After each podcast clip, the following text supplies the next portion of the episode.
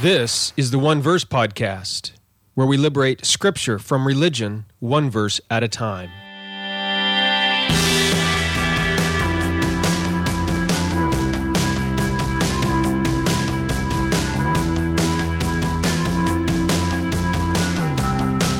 Welcome to another episode of the One Verse Podcast. I'm your teacher, Jeremy Myers. So far in Genesis chapter 2, we have seen that God has set up his temple. And the temple was finished in Genesis 2:17, which means that beginning with Genesis 2:18, which we're looking at today, the biblical story really begins. And I've been telling you as we've been going through Genesis chapter 2 that some foundational and shocking and elementary truths are coming. And we're going to see the first one of these today in Genesis 2:18. We're going to see something foundational about how God wants us to live life. And we're going to see something shocking, absolutely shocking about God's role in that life. Something you will never ever hear in church. At least I've never heard it. So I hope you are excited to see what that is today in Genesis 2:18. I know I am excited to share it with you. Before we get to that, I do want to read one review that came in recently. This one is from Bill P2 over on iTunes, and he says this I've listened to many Bible related podcasts over the years, and one verse is my favorite of all. Jeremy Myers offers fascinating and helpful insight into the scriptures. Well, thanks, Bill, for sharing that. I really, really appreciate it. And I don't read those for you people to, you know, I'm not trying to brag or boast or anything like that. I, I just want to show my appreciation for leaving a rating review on iTunes. It does help other people find this podcast. And if you appreciate it, uh, leaving a rating and review over there is one way that you can do that, as well as inviting other people, Twitter, email, Facebook, whatever, to uh, subscribe and listen to the podcast as well. It's a great way to show your appreciation, show your thanks. I put, I don't know, 10 to 15 hours a week into preparing these podcast episodes for you. And so it's a great way to show, just say thank you. I really thank you for listening, for leaving the rating and reviews. It's a great encouragement to me so that I keep doing them and publishing them and putting them out. On a related note, I would love for you to buy my book over on Amazon. It's The Atonement of God. And I don't know if you're big into theology or anything like that. If you say atonement, that sounds like a big theological word. I don't know what the atonement is. Well, listen, it's not a theological egghead book. Uh, the first two chapters or so do discuss various theological atonement theories, but then after that, the book gets really, really practical. My wife, as she was reading it, was just impressed. Uh, she's my biggest fan, so I guess she has to be impressed, but she kept on saying, Jeremy, this is a book every Christian needs to read. I think so. It's it's one of the I think it's the best book I've ever written. Just the truths and ideas it contains to help us see God in a brand new light, the way He is presented in Jesus Christ on the cross. It's completely nonviolent, completely forgiving, and totally loving. So go over to iTunes, search for The Atonement of God by Jeremy Myers, and you'll be able to pick up that book there. Uh, you can either get it ebook or paperback. Thank you very much. So Genesis two eighteen says this And the Lord God said, It is not good that man should be alone. I will make him a helper suitable for him. Uh, I've been saying Genesis 2, 4 through 17 is a temple text. Really was introduced to us that way in Genesis 2, 1. Uh, but but uh, Genesis 2, 1 through 3 was the seventh day of the first week of creation, and then the second creation account begins in verse 4, and there's some differences for that. We've talked about all that in the past. So Genesis 2 4 through 17 is really just the construction, the setting up of the temple. Uh, God has built the earth, his in, in, which his house will will be built, his his temple in a sense, and then he has bring, brought his statue in and all the other things needed uh, to to for, for the temple work to be carried out. Anyway, you can go back and listen. I'm not going to try to review all that. If you go back, uh, you can listen to those episodes on on Genesis chapter two, verses four through 17. Beginning then in Genesis 2:18, we begin to see some of the foundational ideas, some of the most foundational ideas in the entire Bible. We're only going to see really one here in Genesis 2:18 and then another one in Genesis 2:19 and and it doesn't go that way one each verse going forward. But um, today, I, I, do want to focus just on this one we see in Genesis 2:18, and I want to spend time focusing on these foundational truths because without them, you will never be able to understand the rest of Scripture.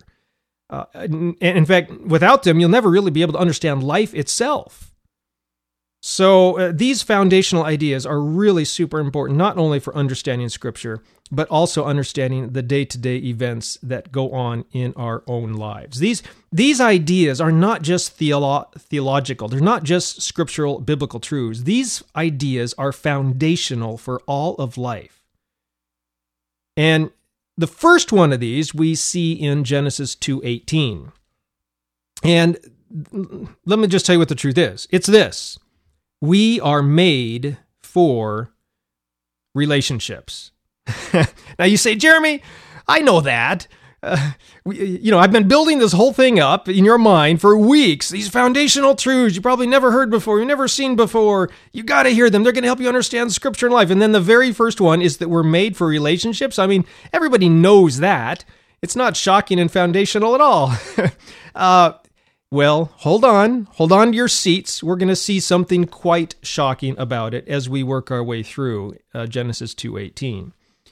Uh, most humans naturally know that we're built for relationships. We're supposed to be in relationships. I mean, from very beginning in birth, we we we hunger for for the love of our parents and for friendships and to to to, to be with other people. Nobody wants to be alone.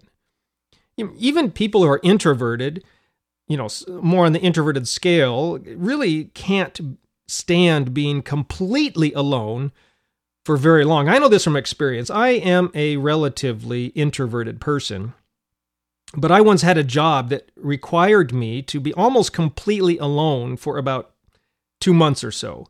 Uh, and I thought it was going to be great. I brought this huge box of books. I was going to read the whole thing. I mean, there was work to be done, obviously, but I was going to be working, you know, eight to 10 hours a day. And then I figured I would have my entire evenings to just sit around for two months and do nothing but read with no, no one to interrupt me, no distractions, nothing like that. I clearly remember, though, that after about a week or 10 days, I literally thought I was going to go insane. I, I just remember longing to hear a human voice. I even found myself, I found, I found that I started talking to myself. Sort of like that uh, Tom Hanks movie where he's on that island. I don't remember the name of it now. Strand- he was stranded on that island. He started talking to himself and he made that that hand volleyball Wilson that he started talking to. Anyway, I started started to feel like that. Uh, eventually, I discovered I was flipping through the radio. I was out in the middle of nowhere and I didn't I couldn't get any FM stations. I was just trying to find some human voice. I finally found I could barely pick up one AM radio station. It was conservative talk radio, and I had to listen to Rush Limbaugh. And um, so that's what I did, just so I could hear a, a, human voice. I listened to Rush Limbaugh on the radio. Uh, you probably had similar experiences that in yourself. If you've ever gone through periods of uh, being alone, then uh, it might be nice for a while if you're of that sort, or even if you just have a busy, hectic time. It's okay to be alone for a while, but very rapidly, being alone turns into deep loneliness.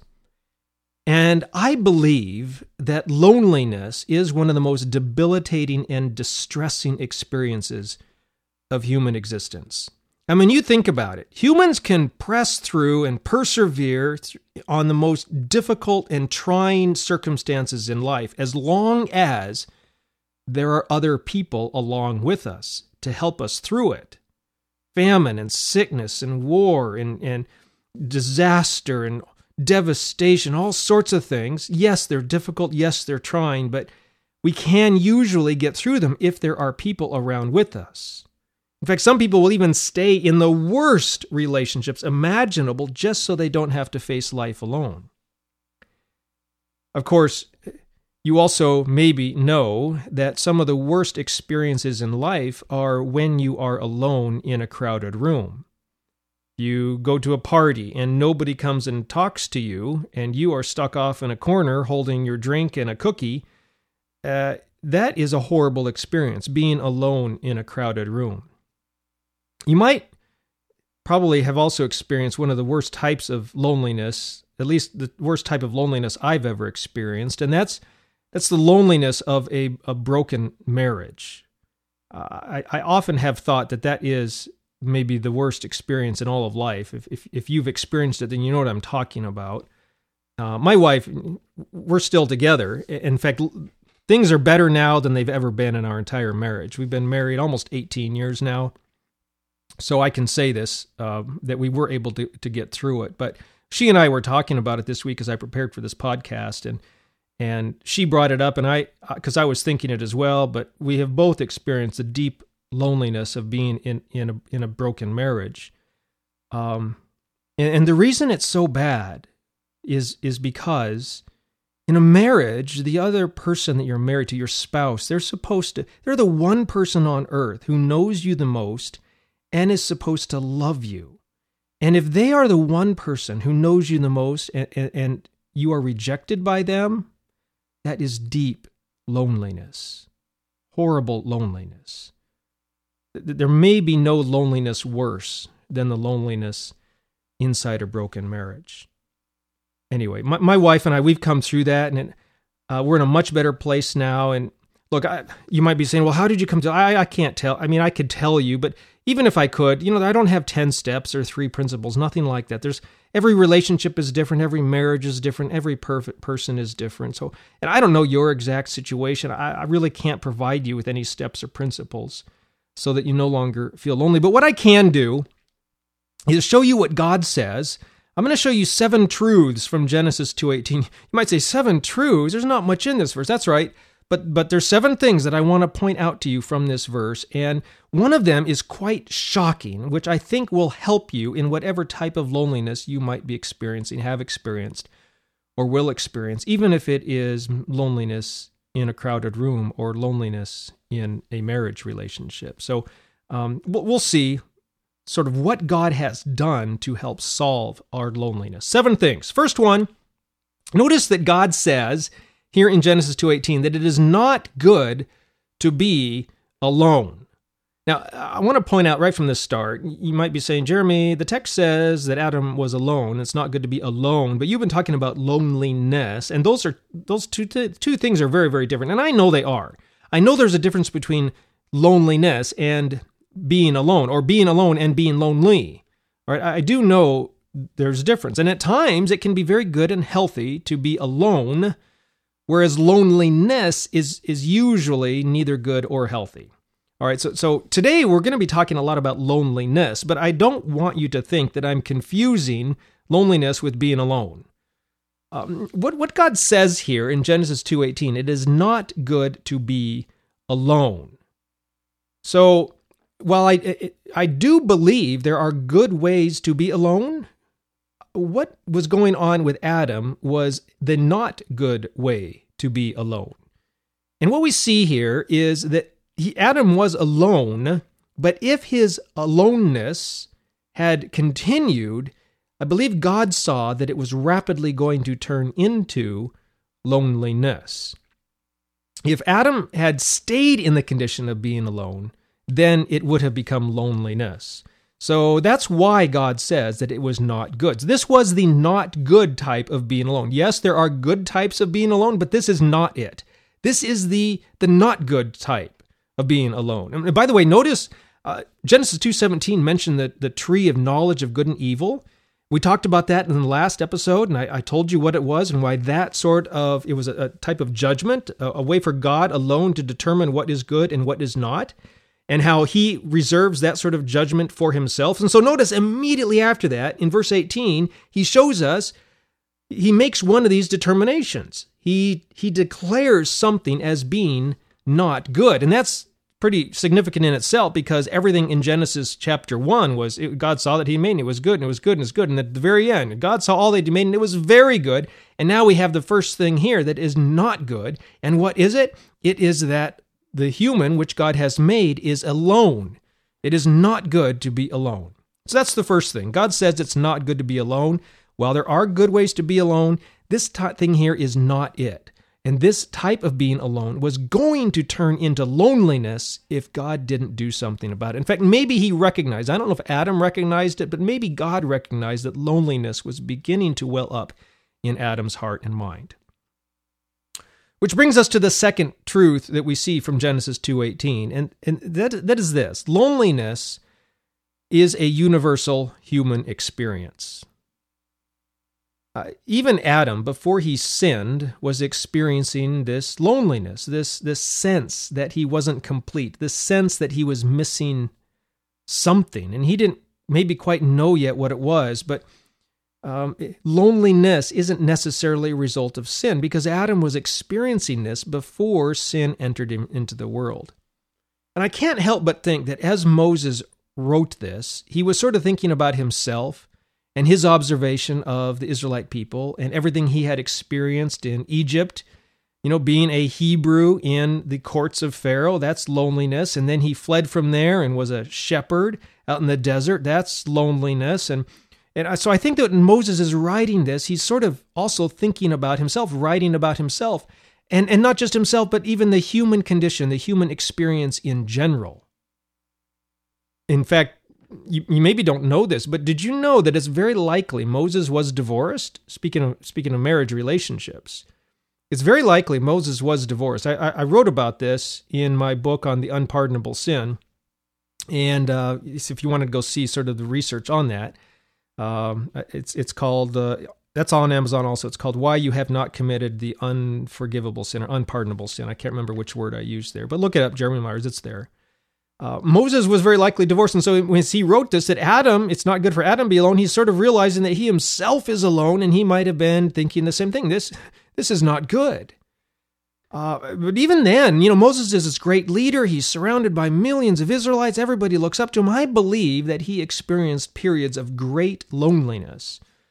You know, in, in Numbers 12:3, it says that uh, that Moses was the most humble man on the face of the earth. Have you ever read that verse? You're like, what? no humble person actually says that about himself.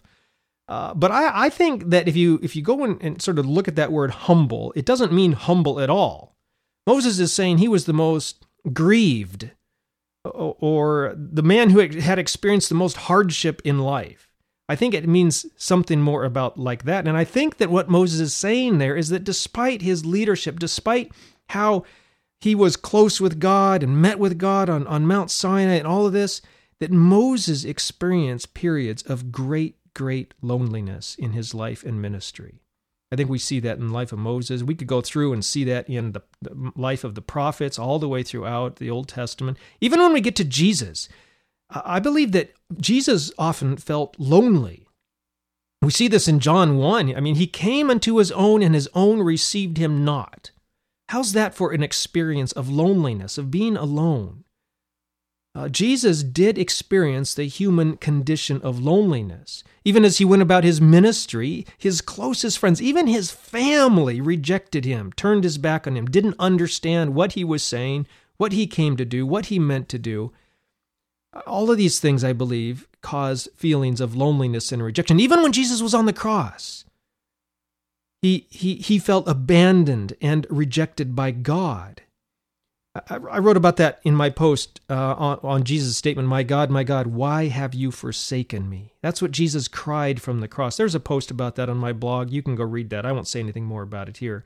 Uh, I'll put a link in the show notes to it. But uh, Jesus also experienced loneliness. And I'm just trying to show you that, that loneliness is a common human condition, a, a human experience. Adam had it, Moses had it, the prophets had it, Jesus had it, you and I have it. God knows that we feel lonely, that we feel alone. And that's what Genesis 2:18 and the following verses are partly about. And that brings us to the third truth that we see here in Genesis 2:18 is that and it's this that God is with you in your loneliness. Uh, when you are lonely, it is sometimes helpful to remember that God is there with you, that God understands.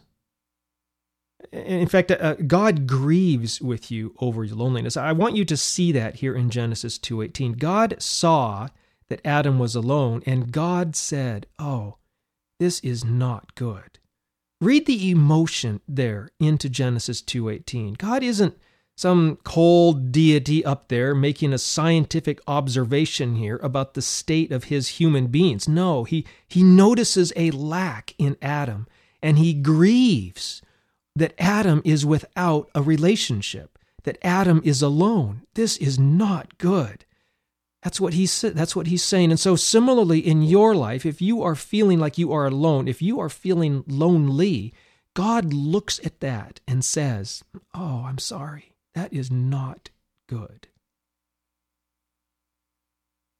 Now, that, that may not be a big encouragement to you.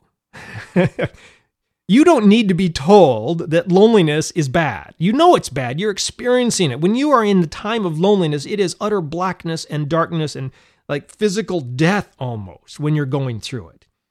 Okay?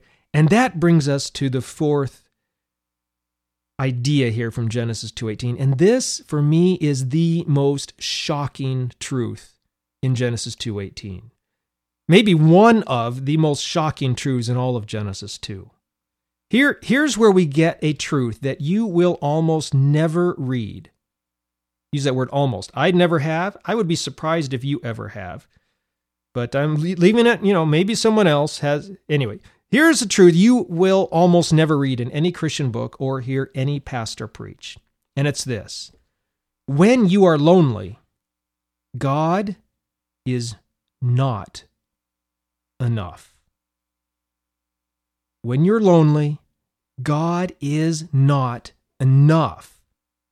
One of the big problems in the Christian church today is that we often preach and teach that God is enough.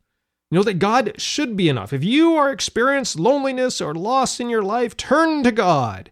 Press into God. Spend more time reading your Bible, praying, worshiping God. You know, when you go for counseling about loneliness, the counselor often tells you that, you know, let God be enough. Let God be your your spouse. Let God, you know, fill that void in your life, that sense of longing and that desire. you know the main problem with this? God himself does not agree. Look, look, look again at Genesis 2:18. In the garden, who is Adam in a relationship with? God alone. So far, at this point in the text, it is God and Adam. Now, if all of these pastors and preachers and counselors and books were correct, then God would be enough for Adam. But God comes along and notice what he says It is not good that man should be alone. And we say, What? He's not alone. He's got God. And God says, No, I am not enough. I made people to exist in relationships, and I do not count. do you see that shocking truth from this verse? Adam had God, but according to God, God is not enough. Now, that is a shocking idea, isn't it? Yeah, and we'll come back around to it by the end of today's episode, but I want you to notice, first of all, what, what God does in the following verses to correct the fact of man's loneliness. Uh, God sets out, and again, we'll see this in the next several episodes. I'm not going to spend a whole lot of time explaining this, but God does three things, provides three things to help Adam overcome this thing in his life that is not good. This this him being alone this uh, eventual experience of loneliness. All right? The first thing in verses 19 and following is that god provides animals to help with adam's loneliness. So god gives animals to adam. And so i don't know if you're feeling lonely then one of the things you could do is get some animals into your life. That's one of the reasons god gave animals initially at the beginning and even here in Genesis 2:18 is to help humans with our loneliness, with our feelings of being alone. Uh, I have I'm always constantly amazed. If you have pets, then you know this is true. Uh, we have three cats. I have three daughters, and I have three cats in the house. Sort of, it's not really one for each, but that's just sort of the way it worked out. And I'm always amazed that if one of my daughters is crying or hurt or upset or feeling down, I'm always amazed that it, it within 30 seconds it seems one of those cats seeks her out and jumps up and sits on her lap and just sits there. And as the daughter pets the cat, The daughter calms down. And I don't know what it is about this connection between humans and animals that God provided, but one of the things God provided animals to help humans in our times of distress and despair and loneliness. And if you have a pet, you know exactly what I'm talking about. It might be a dog, might be a might be even I don't know if it's possible goldfish, or things like that, but God provides animals. All right. We'll talk about some of the animals and that sort of thing in the future. Second thing then, this is number 6, the sixth truth here that we see from Genesis 2:18 but it's the second thing that God provi- provides to help with Adam's experience of loneliness here. And it's this that God provides work. He first provides animals and then he provides work. Again, in Genesis 2:19 and the verses that follow, we'll see this in future episodes that God gives Adam work to do. And again, if you've experienced loneliness, then you've seen this as well. When you're feeling lonely or alone, one good thing to do is Im- is immerse yourself in work. Get busy. Go out and do something. You know, the simple act of moving your muscles and causing your brain to think goes a long way in alleviating your feelings of being alone. Uh, you could say that work is very therapeutic for loneliness. All right, so animals, God gave animals, God gave work. Ultimately, the ultimate cure for loneliness is found in Genesis 2:21. Again, we'll be looking at this in future episodes, and this is the seventh truth here. God provides another human being.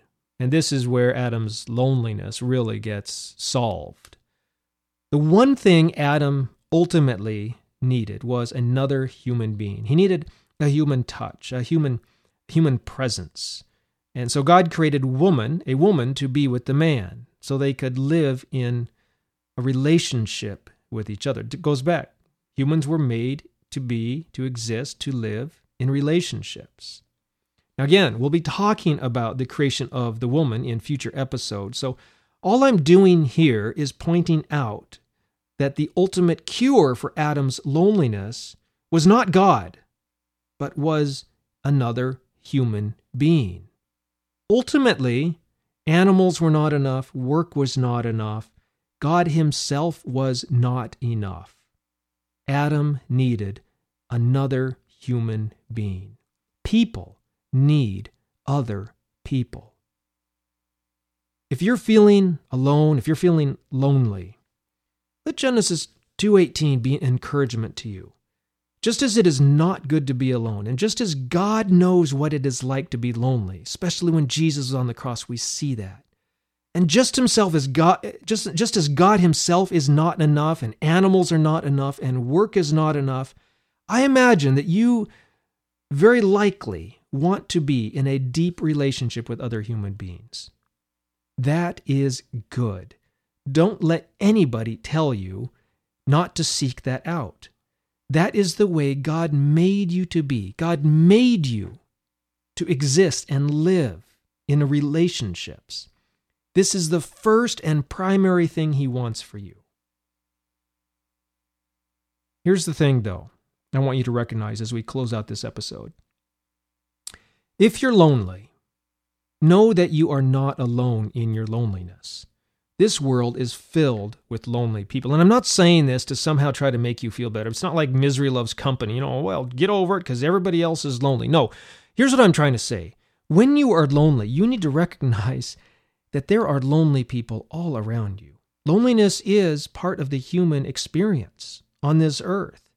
So when you're lonely, a lot of times we have the tendency, the temptation to believe that we are alone in our loneliness, that there's nobody else around us who is lonely. But that is not true.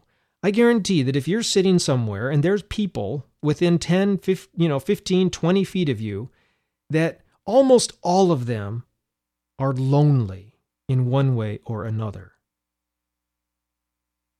That means that they are hungering and desiring for someone to love them just as much as you are. And for them also, God is not enough. They need you just as much as you need them. I recently interviewed Kathy Escobar from my Theology.fm podcast, and she said something in that interview that really struck home with me. She she works with a lot of troubled people in the city of Denver. And she said that she has found that one great weakness in the church today is that when people are facing problems such as grief or addiction or even loneliness, the church tells them to turn to God. Maybe I got the idea from her, I'm not sure. But then what she ha- said happens is these people try. They try to turn to God. They read their Bibles, they pray, they go into a room, they listen to worship music, they raise their hands to the sky, they attend worship services, but nothing happens. God never shows up. It never satisfies that aching and that longing for a genuine human presence. And so, what she said is that she has found that when people are going through loneliness or grief or addiction or sickness, she says there is absolutely no substitute for a human presence, a human touch, a human voice. God is not enough. We need humans, and God made us that way. And so we should chase after human relationships because that is what God wants for us. All this makes perfect sense what we've seen in Genesis so far. When God wants to do his work in his world, what does he do? He sends humans. We are the image and likeness of God, his emissaries, his ambassadors, his hands, his feet, his voice on this earth. When God wants to touch someone, he sends a human. When God wants to encourage someone, he sends a human. Sometimes in this world, we see lonely and hurting people all around us, and we say, God, how come you don't show love to that person? How come you don't show up to help that person? How come you don't touch that person, speak to that person, answer the prayers of that person? And when we pray that to God, I'm convinced God looks to us and says, How come you don't? I want to love them, to help them, to touch them, to speak to them, to provide to them, provide for them, to answer their prayers. But you won't go, so I can't. When we cry out to God, God, where are you? God cries out to us, saying, Where are you? Look, as we close out this episode, let me, let me just provide three suggestions from Genesis 2 for how to deal with loneliness. First of all, do not think for a moment that God is enough. I cannot state that strongly enough. God Himself indicates that He is not enough. God was not enough for Adam, and God is not enough for you. Some people probably jump on me for saying that. What? You're saying God's not enough? No, God's saying he's not enough. it's what it says right here in Genesis 2:18. It is not good for man to be alone. It was just God and Adam there in the garden, and God says that is not good. God's the one that makes those decisions, not us.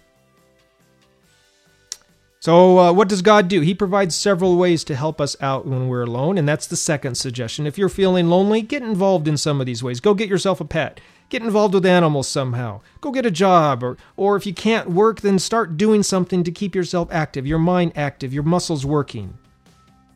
Uh, turn to human relationships. Those are the things that these are the three things that God has provided animals, work, and human relationships. Thirdly and finally, Look, in times of loneliness, we often sit around feeling sorry and blue and waiting for someone to, you know, show up and be our friend. But remember that almost everyone is lonely. And so wherever you are right now, there are people around you who are also lonely. And the way you can beat your own loneliness is by being the hands and feet and voice to someone else around you who is also lonely. So don't wait around and hope that someone reaches out to you. Go reach out to someone else and see what sort of relationship God will bring into your life. As you love others, these others will end up loving you as well. That's the key to relationships. That's how they work. God has made us for relationships, and if you want a relationship, it begins most likely with you reaching out to build, touch a relationship, begin a relationship with somebody else. That is the key to no longer being alone. Look, if you have questions or comments about anything I've said today, please leave them in the show notes section over at redeeminggod.com slash Genesis 218. And also, don't forget, one of the things that might help you understand how much God loves you through other people might actually be that book of mine. I do talk about some of this in there. And go get The Atonement of God at Amazon. Uh, again, it's not a dry and dusty book uh, uh, on you know the abstract theological concept of the atonement. I know I named it the atonement of God. It's sort of a play on words because God is being atoned in Jesus. We are finally coming to recognize what God is like, who He really is in Jesus. So uh, go get that book, um, download it, read it. I know you'll enjoy it. And thanks for listening. We'll see you next time as we pick back up in Genesis 2:19 and another foundational truth for understanding life and theology.